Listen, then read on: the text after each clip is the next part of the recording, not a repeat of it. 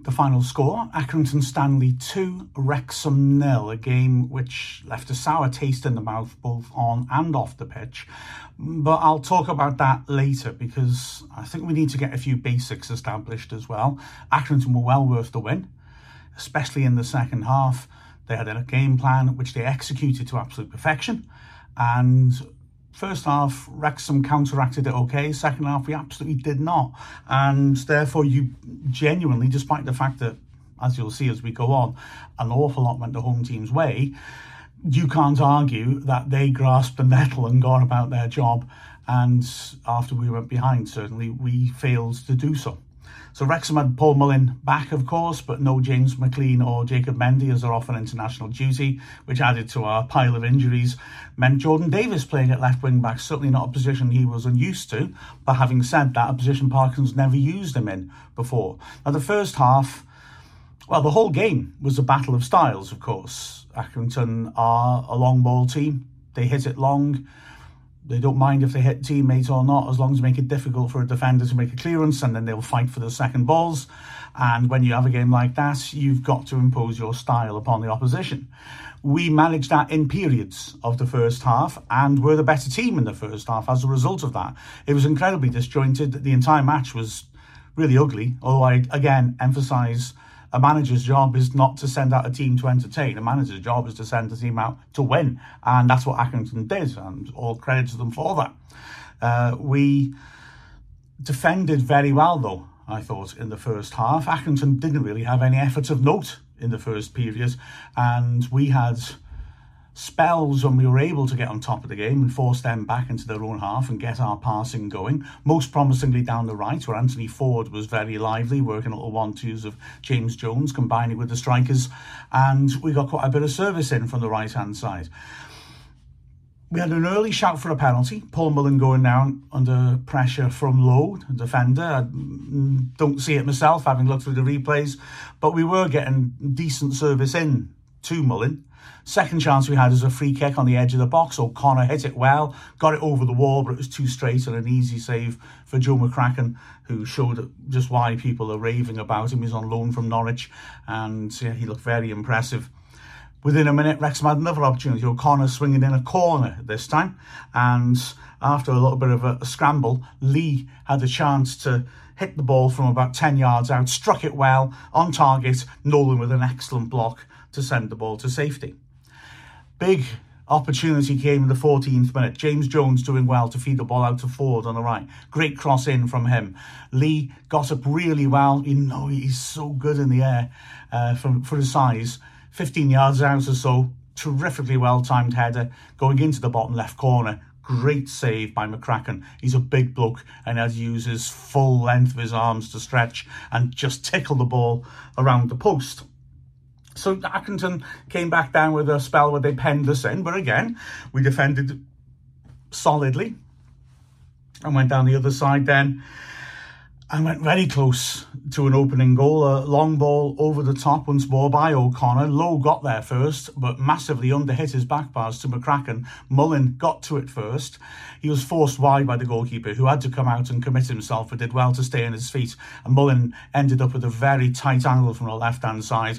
I suspect his shot may well have been goal bound though, but McCracken lunged in with a long leg and brilliantly managed to put it behind for the corner. The big chance of the first half and maybe one of two massive turning points in the game came after 33 minutes. Uh, ball over the top, sending Mullin totally clear. It was a, lo- a lovely move down the right hand side we were patient, and then Tozer, as he often does, injected pace into the move with a really sharp angled pass at the feet of Lee. Lee flicked it on first time. Mullin was completely on his own, and he'll know better than we. Well, he should have scored, but he smashed it and hit the bar. Keeper didn't have much time to react. It was a, a glorious opportunity. And the last chance of the half came to Wrexham as well. Another nice move ending in Davies lifting it across into the goalmouth. Defender could only knock it down. James Jones had to wait for it to drop for him. You know, as it bounced up and down, and from about 10 yards out, he mishit a clear chance to hit the target, and the opportunity was gone. half time, we replaced Tom O'Connor with Will Boyle, uh, no doubt to repel the aerial bombardment but after 49 minutes, we were behind, controversially behind. I guess now I'll have to start moaning, won't I? The referee, Neil Hair, did not have a good game. That's putting it mildly. Against a physical team like Accrington, you want a strong referee. Hair was the opposite. He was one of those refs who came in apparently determined not to show yellow card to anybody, uh, regardless of what they did, whether it was over physical play, late challenges, accumulation of challenges, and you know, I'm biased, I know, but I mean Elliot Lee committed so many fouls on the stretch in midfield that he had to get booked, but he didn't. He didn't want to book anybody. Uh, and when it came to some blatant time wasting as the game went on, he didn't have any strength at all. So it was tough for Wrexham in that regard, but it's made even worse by the second big turning point. I think if Mullin had scored that first half chance, I think Wrexham win this game to be honest. I think we'd have a lead to defend and I think we'd be okay. But the other thing is a penalty given to Accrington that I'm still scratching my head over, if I'm honest with you. It starts off with Woods outside the box hitting the shot, which is deflected and goes just wide. And then when the corner comes in, well, you know, there's a scramble in the goal mouth, as there always is. The ball, by the way, the corner was overhit and went all the way through for a goal kick on the other side, which will become relevant in a moment. But the ref blows his whistle, possibly on the instruction of the linesman, and gives the penalty. Now, I thought it was uh, um, for a foul by Boyle on Hills when I watched the replay.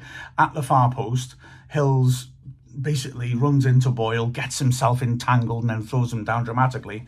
And then when the whistle goes, he bounces straight up to his feet and just starts screaming and laughing in Boyle's face, which is what people do when they're trying to cheat and get a penalty and they can't believe it when they've got it. It was nasty, it was unpleasant, but hey, you know, okay. Um, it wasn't that though that it was given for. I got to say, I didn't think that was a penalty. Hills clearly manufactured it. And um, the penalty actually is, for me, less of a penalty than that one. Davies is uh, at the beyond the far post, uh, marking Lowe. Lowe grabs hold of Davies's arm, falls to the floor, pulls Davies down on top of him, and a penalty is given. Lowe jumps up and starts screaming suddenly to Hills in a Okonkwo's face, please don't expect class when Accrington and Stanley are concerned, I'm afraid. Bit of a shame to say that, but, you know, it's, it's called a spade a spade. Uh, and the ref's given a penalty for that, apparently. As Phil Parkinson rightly pointed out, I've had to look back at it again, when the foul, in inverted commas, takes place, the ball's off the pitch. The ball has already gone past them and has gone behind for a goal kick. So, apart from the fact that it's a, a foul by the Accrington player, not a foul by Davies, it can't be a penalty when the ball's not on the pitch. Anyway, it's given. And Lee sends Okonkwo the wrong way.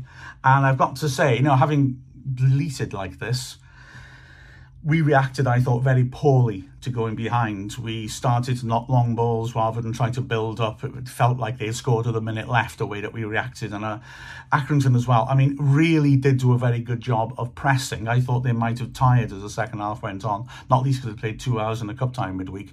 They didn't. And credit to them for that, obviously.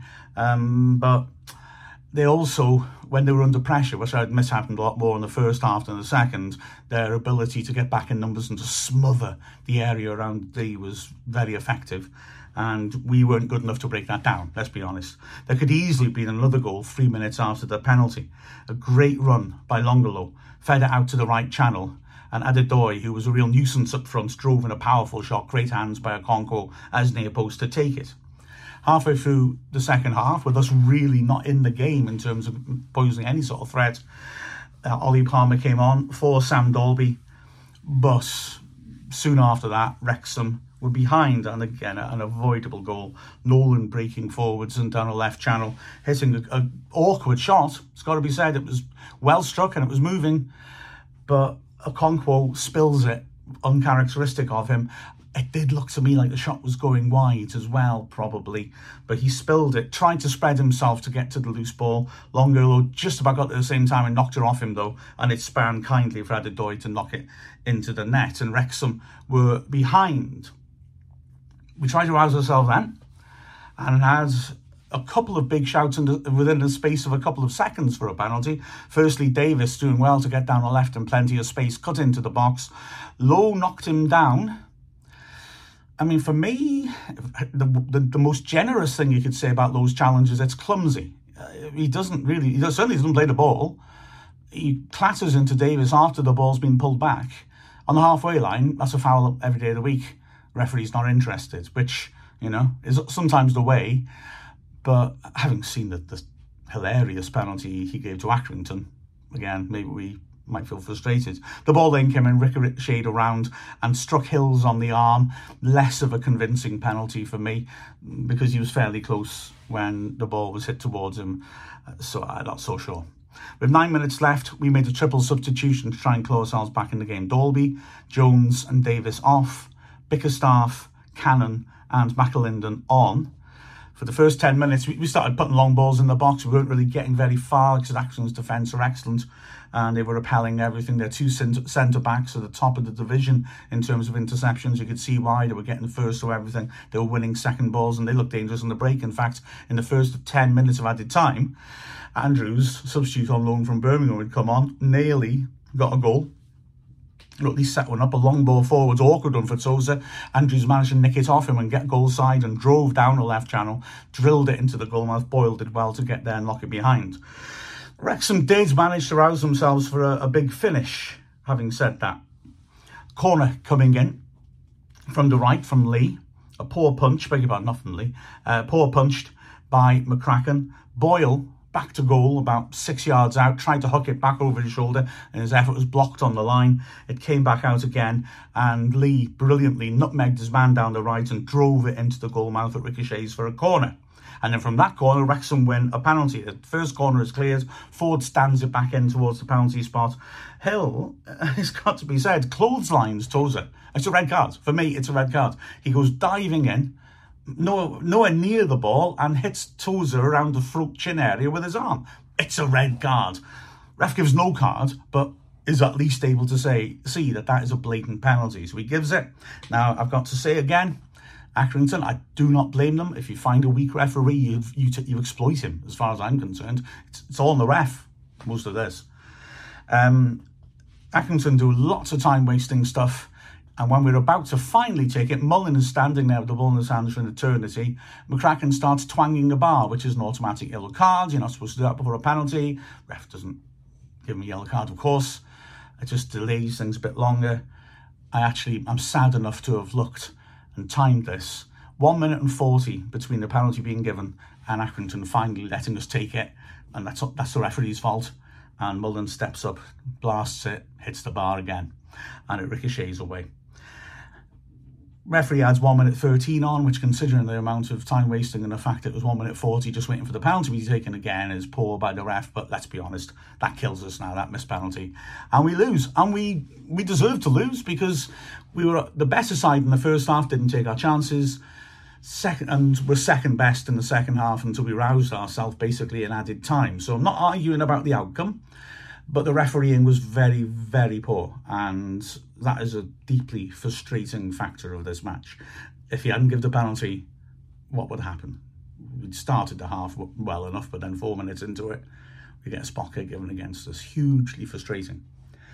The other stuff, of course, off the pitch. I mean, it's it's a shame, really, isn't it? I mean, the, the Accrington owner, Andy Holt, uh, raised the prices by five pounds just for this game to make a killing. Um, frustrating because in many ways he's seen as a figure who stands up for the little guys in the league and when you look at it you think oh no he's not he's just stand up for himself isn't he? It's, it's a bit unpleasant. And then of course Wrexham responds with class by saying we're going to reduce our prices by five pounds with Accrington come to the racecourse. And he starts calling uh, Wrexham stupid starts personally attacking Shaun Harvey starts personally attacking Ryan Reynolds and the final whistle sends out a really pathetic crowing tweet. I mean, classless is the nicest thing you can say about this bloke. It's really unpleasant, and I don't understand why. It's a shame because the people, the staff at Accrington Stanley are just lovely. You know, you, you get such a lovely welcome from them, and then that all goes by the by because their owner behaves in the exact opposite manner got to be said, there was some quite aggressive stuff from the, some fans, uh, group of them shouting abuse at the ex media team after the final whistle. Uh, if you watched the stream, you'll have heard me have to apologise because another Wrexham fan, in celebration, leaned over me to to swear at somebody sitting behind me, and obviously it must have come across the microphones just not a very nice experience. And I'm not soft. I've been to football for enough years to know, you know, what crosses the line. line was crossed quite a lot, uh, I thought, in this match, to be honest with you. Anyway, looking at performances by Wrexham, there's not much to be happy with. Okonkwo was good, but then was at fault with the second goal. The centre backs, now, I thought O'Connor did okay. I don't know if he picked up a bit of a knock to be withdrawn, but I thought he did okay. Maybe wasn't getting as many passes forward as he'd like, but if you look at the chance he made in the first half, he was involved in the creation of quite a few. Uh, Tozer in the second was very solid until we started trying to push on and leave gaps essentially at the back and left him, left him a little bit exposed in a back four. Um, but generally, I thought Tozer had a good game. And alongside him, uh, on the right hand side, Hayden had again one of those games where he just had a little mistake in him and a few heavy touches and things like that. He wasn't quite himself. On the wing backs, well, down on left, well, Davies did fine. He played a bit deeper than we usually use our wing backs. It was quite interesting to see that, whether that was the plan or not, or whether we were just pushed back by the long ball game. Um, but he struggled to get forwards. When he did, he was dangerous, but he, he it wasn't easy for him to break down the flank, in all honesty. On the right hand side, thought Forde was very, very good in the first half. Got a lot of balls into the box, good combination play. Uh, less successful in the second half, as was the entire unit. You can also say about Elliot Lee. Lee was constantly moving, constantly trying to create. I thought he was really good in the first half, worked some good balls into dangerous areas, really was quick on the switch to forward as well. That was something we used quite a lot. It was extremely effective. Um, second half, it was much harder for him because we weren't getting our game going. He kept going and kept going and still created a couple of chances, but it was uh, it got tougher for him. George Evans sound enough when defending the back three, but again, like I say, when we went behind, he wasn't in the game as much. The other midfielder, of course, was James Jones, and this game sort of suits him a bit. You know, he's going to battle, roll his sleeves up, and try to create. And I thought, again, he had a, a decent enough game. He sacrificed a substitution to get more attacking players on the pitch, but you know, he showed decent energy. But we can't really look to James Jones to be creating lots and lots of stuff. So uh, yeah, midfield's good in the first half, not in the second. well, I guess it's a simplistic way of looking at it. And then up front, Dalby struggled to get into the game. In all honesty, the big centre backs uh, controlled him well. And Mullin, I felt so sorry for Mullin because I thought in many ways he was our best player in terms of energy, in terms of trying to drop off, make things happen, in terms of the runs he made, which gave us opportunities to create.